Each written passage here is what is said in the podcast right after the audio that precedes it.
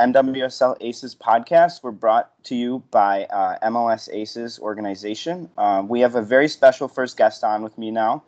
I am your host, Jason Vivang, and our first guest is a former member of the U.S. women's national team. She also played in the W League and NWSL.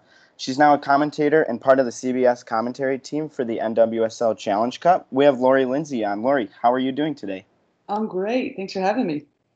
Yeah, we're really happy to have you on here, especially for, you know, this is technically our first full episode of our uh, new NWSL uh, specific podcast. Um, so we're pretty excited about it. Yeah, awesome. I'm glad to be here. This is fun. Yeah, okay. So, I mean, we can just dive right into the questions we have here. Um, so, Lori, you, you've been announcing during the, you know, this tournament during COVID, uh, and the tournament obviously is in Utah, but you're not on site, correct? So how do you, you know, deal with giving these live reports during games while not actually being in the stadium watching? Uh, it seems like you have a really good uh, on-air relationship with Mike Watts too, which I mean that that seems really really solid for you.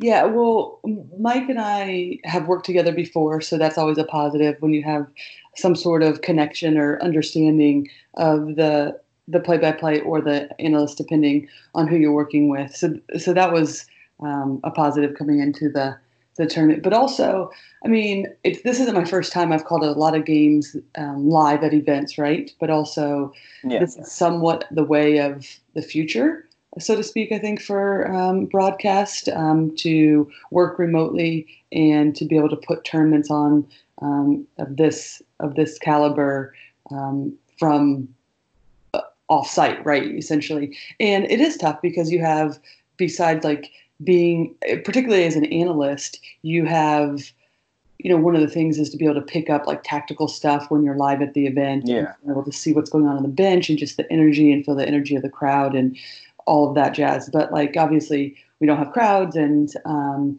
but one thing that is is very cool is that we do have a lot of monitors so i get different angles um, and different cameras that are showing me different parts of the field rather than just what the viewer is seeing as well. So yeah. there is some tri- trials and tribulations with it in terms of um, everything going on, but um, for the most part, Vista WorldLink, um, where we're calling the games from uh, in Fort Lauderdale, uh, CBS, obviously, their co- commitment and everybody behind the scenes have made it so seamless for us. So, do you have that? That kind of brings me to my like another question about that. So you guys aren't seeing what we're seeing, right? So you're seeing multiple angles, multiple maybe like a, a different view all the time. So you're able to see, you know, the formation in a in a better way or what what's kind of players switching on and off um, in that sense. Uh, well, I am seeing what you're seeing as well. So my main monitor is mm-hmm. what you all are seeing, but then we have a few, some different camera angles as well. That yes gives me a more panned out look, um, depending and um, you know I can always see who's on the ball, like a, a, very specific ball carrier. So there's a lot of things going on from different monitors. Whereas mm-hmm. I have some of those monitors live as well, but I could also see the big picture from a stadium um, in a different way, right? Seeing formation, yeah, easier. Yeah. But yes. So you think going forward, like this is going to become more normal to be broadcasting off site, or going, okay. you know, after COVID, you think it'll be back to being in the stadium? Uh, well, even before COVID and everything hit, um, this was um, a way to to announce games. Really, is um, you know Vista World Link is known for calling a ton of USL, a, ton of MLS, and um, and NWSL as well. And it, mm-hmm. so when you think about cost efficient um, travel and all that kind of stuff, it, it, I don't. I'm not saying that it's going to be the only way, right? But it, I yeah, think yeah. see um, games like this for sure going forward as well. Yeah, well, it seems like it's working really well. I mean, I I wouldn't even know unless you know if you didn't think about it. Um, but I kind of want to talk about some, you know, more more of the actual gameplay. So, are there any specific players who you've felt have kind of broken out in this tournament, or maybe cementing a more permanent position on their specific team, or even getting more recognition and, and possibly we see them at an international level in the future? Yeah, I think there's a actually quite a few that, um, and what has been exciting about this tournament is it's um, kind of solidified um, a way that Vlatko Andonovski, um, our U.S. Women's National Team coach, and Kate Yeah. Markgraf, the general manager, of our U.S. Women's National Team, have been able to see players in a different environment than you typically would throughout an um, entire season, and it gave a lot of it's given a lot- a lot of younger players um, opportunities that potentially they wouldn't have seen in the regular season either. When it's like a lot more of a grind, you have fewer subs, right? And uh, Yeah. so yes, I mean in particular, right off the bat, um, even though she doesn't play with our U.S. Women's National Team, but in general, just for, for the league, Rachel Daly, she'll be playing in the final tomorrow. We Yeah. been known in the league, um, but I think this has been more of a, a coming out story for her in terms of her play and how she's matured as a player, um, how she's carried her Houston Dash team that typically, as they would say, but it's it's a fair fair comment, haven't gotten a lot of respect in the league. And and for a team that doesn't have any U.S. Women's National Team players on it or allocated players, I mean they've done well. Um, another one for Houston would be Kristie Mewis. She's seen time with the national team, but got injured a few seasons ago. It's really made her way back, and I think her ceiling is still incredibly high. And we're seeing glimpses of the old Kristie Mewis, but also the new Kristie Mewis of again a matured a matured player who um, has some really special gifts on the field that you that I don't think is matched a lot in other midfielders. Uh, and then some younger players. I mean, just to name some, um, I think Elizabeth Ball for Utah. I thought she was outstanding. Um, another one, Alana Cook, another younger player who's playing overseas right now, but was on loan. Um, I, I think from PSG, but she's playing for OL Reign. She's a center back. I thought she was very sophisticated. Mhm. First week it took her a little bit to get, I think, adjusted to the level, but then you right immediately could see her caliber of play. And then some other players. I mean, some. Uh, trying to think right off the top of the bat, Lo LaBonta for Utah. She's been in the league for several seasons Yeah. now, but I thought she was, I thought she like really kind of kept her team ticking. And and then Morgan Weaver scored her first goal um, in the professional ranks. She was number two draft pick for Portland, and you know got a lot of minutes. Still shows like her naivety right on the field, um, but like Mhm. have those minutes under your belt right away as a professional, I think are invaluable and, and good for her. And I think she has a bright future as she continues to, to move forward. Yeah, I, I actually I was thinking of Morgan Weaver as well because you know watching her, obviously like you said, second uh, pick in the draft. Portland also select uh, Sophia Smith uh, as the first pick. Um, so right there, I mean, we didn't see Smith at all this tournament, but she's you know projected to be a top level player uh, in the coming years. And Morgan Weaver was more, I felt, I felt as like a, a question mark of how sh- how quickly she would adapt to uh, NWSL. Yep. And I thought she's done a phenomenal job, just like running at back lines. Um, seems like she just has all the energy in the world, honestly. But um, like you said, she got her first goal, so I, I think she's going to be very exciting to watch uh, in the future. Yeah, she has a maturity in a way that, um, or an understanding of her game that I didn't really expect to see as much. Because in, she, in Mhm. college, it was like a more run and gun type play, but I think she showed some some versatility that I think will benefit her going forward. Yeah, I didn't expect to see her this quickly. I guess making Mhm. such a big impact. Exactly. Um, so uh, recently, Sam Mewis, there was some news that she was going over to Manchester City in Europe. Um, so I want to think like, do you think that there's a possibility for more NWSL this year, or do you think we'll see more players of that caliber, you know, following Sam Mewis to Europe for the remainder of the year? I know uh, there's some rumors Rose Lavelle was going to follow her there. Um, but yeah, just like, do you see do you see more NWSL, or do you see more of the this route? You know, I think there's I think there's a, a bit of both, right? Um, the rumors are that Mhm.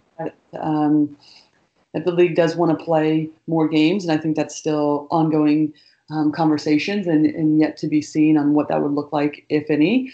Um, but at the same time, uh, I do think that we could see more players going overseas, and and I necessarily don't think that's a bad thing. You know, and I know kind of the the initial reaction for people is like, oh no, we don't want to lose these players, but with kind of the unknowns about what's happening with the NWSL, anytime we have players playing anywhere in the movement, I think is always there's always a talking point there, and it doesn't mean that, that the, we're losing players in the NWSL. They will be back, right? But um, if, if you Yeah. have individuals as players need to do what's best for them in this current moment, and if that means having a really clear understanding of what the next step is going to be for you, and to for Sam Mewis, that's going to go overseas, right? Um, Yeah. important for their careers, and we're not going to see everybody go, and it's not going to be every single player. But um, again, with expansion. Um, coming into this league with Louisville and then Angel City making their announcement as well. I mean, really exciting things happening in the league. And so I think we're going to see some players go overseas and then come back. And I think we're going to see a lot more international players coming over as well. Yeah, I think uh, it's it's definitely not necessarily a bad thing. I think you know playtime anywhere is better than you know sitting at home. Um, so I if there is no NWSL or if, if it's a question mark, I see this as a good option for some of these players to get playtime. That kind of creates more experience, creates more growth, um, creates just a better quality on the field for for the U.S. team and just for all these players in general. Um, but yeah, I, I 100% agree. I think I don't think it's it's a bad thing. I think it's just something that we we're gonna have to come to expect as like this kind of switching back and forth between the leagues, possibly. Um, uh, well, like you said about the expansion, um, Louisville uh, coming in, I think 2021, and then LA the following year. Uh, how do you really feel about that? Because I think both of these teams have generated a, a lot of hype really fast. I saw um, Louisville announce that they're already either past or around 2,000 season ticket holders um, that have signed up, which is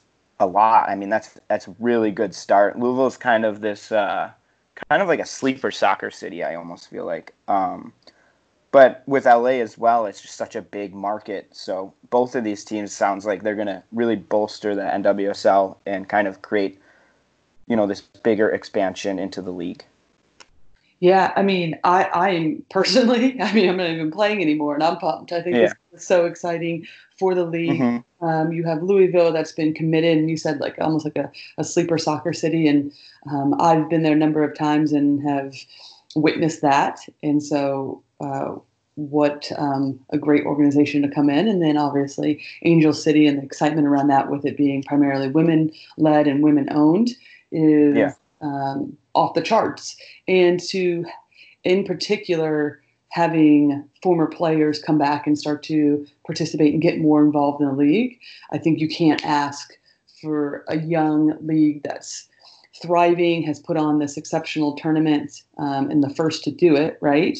And then to Yeah. make those types of announcements is only lends to where this league is going and where it wants to go. And and, and in the midst also of a time that's been really challenging for everyone, right? Um, Mhm. be able to to have a sport as the forefront to continue to bring joy, joy and um, make these types of announcements is is unbelievable. So, as a fan, as somebody that works um, within the league for broadcast and as um, a former player, this is this is next level. It feels like and.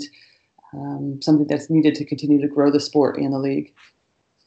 Yeah, I mean, I feel like too. This is it. Almost feels like just a, a new step in the Mhm. right direction for NWSL. Whereas, I mean, in the past we had you know the Boston Breakers, they kind of fizzled out. Um, we had saw Kansas City go to Utah. It kind of felt like it was a bit unstable, and now adding two teams, announcing it, especially during, like you said, this really challenging time for sports in general. Um, it's kind of like a really great step in the right direction and at a time where you almost wouldn't expect it. Yeah, exactly. And I think that's the the one of the best parts about it is because there has been many periods of growth in this league, some ups and downs, uncertainty, and then and then here we are with some of this really promising news and commitment to Yeah. pushing it forward is is exactly what you want to need. Exactly what Mhm. you Yeah. Yeah. Um, so I, I think we should talk a little bit about our final here in the NWSL Challenge Cup, Houston Dash versus Chicago Red Stars. Okay. Uh, yeah, so who do you think will be the biggest impact for both teams? So I think really the obvious choice for Houston, like you said, mentioned earlier, is Rachel Daly. She's been sort of carrying them a little bit, um, scoring like almost every game, it feels like um, one, two goals. Uh, really, like, she's a player that I feel like right now needs such little space to create and to, you know, get, she gets a half chance and it's in the back of the net. And, that in a in a small tournament style like this, I feel like a, a striker that's on their game is super deadly. Um, but on the flip side for Chicago, they've had a, a lot of change over the recent years. But um, I think Kealia Watt, who who's just come in, this is her first season with Chicago. Um, I think she could possibly get her first goal in the first half for Sky Blue. She was finding tons of space, and it just felt like that final pass or that final shot wasn't quite there, but I felt like I really liked where it was going with her. Yeah, and I think those are two those are two picks that I would I would choose as well. Um, for Rachel Daly, I think I would just add that for well for both of them actually for. Um, first with Daly, I mean, I think the thing is, yes, she's always been the primary goal scorer. She, um, but what I think separates her is that she makes dynamic runs. She um, forces the opposition to always keep an eye on her. And that's really been, I feel like, the evolution of her game is in, in the maturity of her game is has been okay. Listen, if I can't get myself, if I'm going to have a lot of eyes on me or teams keeping an eye on me in terms of defensively, then how can I have more of an impact? And mm-hmm. we see her pulling out to the width to send balls in, to serve balls in. We see her dropping a little bit deeper sometimes to help create. And I think that's where Kristie Mewis or Shea Groom can rise and like have even more of an impact themselves because there are gaps that are being left from Rachel um, leaving space open if she's going elsewhere in the field, right? So I think for, yeah. for Daly, it's not only just about scoring; it's about her movement to see if she can pull teams out and then leave leave space for um, the two that I mentioned, or even in Nichelle Prince, yeah. had a really quality game in the semifinal. And then on the other side, exactly. I mean, with Kealia Watt, there's been big question mark for Chicago about okay, who's going to score goals, right? And they've only mm-hmm. scored two um, leading into that semifinal match, and then all of a sudden they score three from three different players. And yeah. Hey, here we go. We've unleashed, hopefully. Um, but I think the one thing that really stood out in that semifinal match is that, okay, there's been a lot of talk about Kealia Watt coming in. Can she be the goal scorer? And you know what? That actually might not be her role. She does so well to get get isolated and into 1v1 situations and take players on. And she looked the most confident and the most active in that game against Sky Blue on, on Wednesday. And she opened up a lot of space for other players and caused mm-hmm. a lot of issues. So honestly, if she embraces that role, then that could be what actually really propels Chicago forward in terms of finding um, the answer to the lack of goal scoring early on. Yeah, yeah. And I think what she did really well is is find that space behind the back line mm-hmm. where she was able to just kind of exploit that wing presence to you know kind of whip balls into the into the center. And like you said maybe that is the role she needs to take on not your central goal scorer but someone who's really creating a lot of space and a lot of options. And then having someone in the center maybe it's Savannah McCaskill finishing these chances off. Exactly. Uh, so who do you think comes out as challenge cup champions? I know uh, a lot of people were really low on Houston, me, me inc- myself included. Um, I'm like almost 100% sure I had them in the eight spot going into the uh, tournament and probably losing to North Carolina in, in, my mind before this all started. And here we are, you know, heading into the final tomorrow. Um, and Houston's playing the Red Stars, which I, I really don't think many people expected, if, if at all. Yeah, I mean, I didn't. This is shocked me. I had Chicago in the final. Um, um, but I didn't have Houston, and they have surprised me. It's been really fun to to watch them grow and um, embrace this challenge throughout the tournament. Um, you know, it's interesting. I, I I don't know. I really don't know because I mm-hmm. I want to say that Chicago, um, their understanding of being in a final, being in more semifinals, having a core group will propel them. That experience goes a long way, especially in times of like um, intensity when mm-hmm. they're in, in in these type of championship games. But sometimes just being knowing what you don't know is really important and having the energy that Houston has. So both of these teams have some some really strong qualities, and it's really going to come down. As typically soccer does. Yeah. Sport does is to who's going to be able to execute that on the day because we saw both of these teams come out with high energy in the semifinals, and that was the big difference maker for them is getting out on the front foot and causing some trouble. And I'm curious in a game that's all on the line like this championship game, will they both do that? Right. And I have to give the edge to Chicago to, in that regard, to to be able to get out on the front foot and having that leadership consistently um, and understanding of being in these positions that will propel them.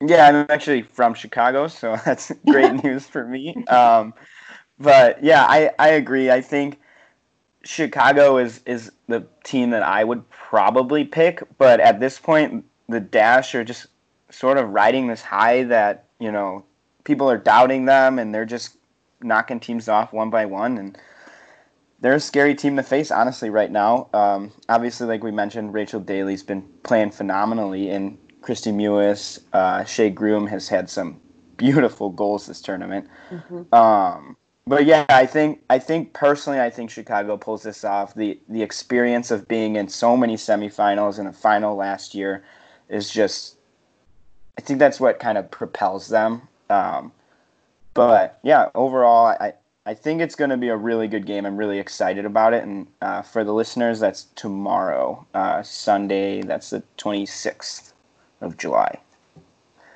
Um, but yeah, do you do you have anything else you want to add or anything you want to say to the listeners? Any anything like that? Um, please feel free to do so. Uh, I mean, mainly just uh, tune in. It's been uh, an amazing ride, and I credit um, and congratulate all the players, the Players Association, the league, Lisa um, Baird, our commissioner, for.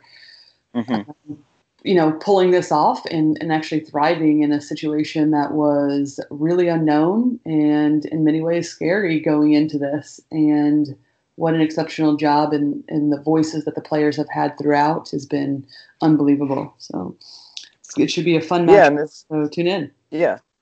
Yeah, and it's a, it'll be on uh, national TV. It's on CBS. Um, so that's exciting as well. Uh, but yeah, thank you so much, Lori, for coming on. We really appreciated it, uh, and I'm I hope you had fun. I mean, we're glad to have you here. Yeah, thanks so much. I did, and I appreciate you and what you're all doing. Yeah, thank you. Um, all right.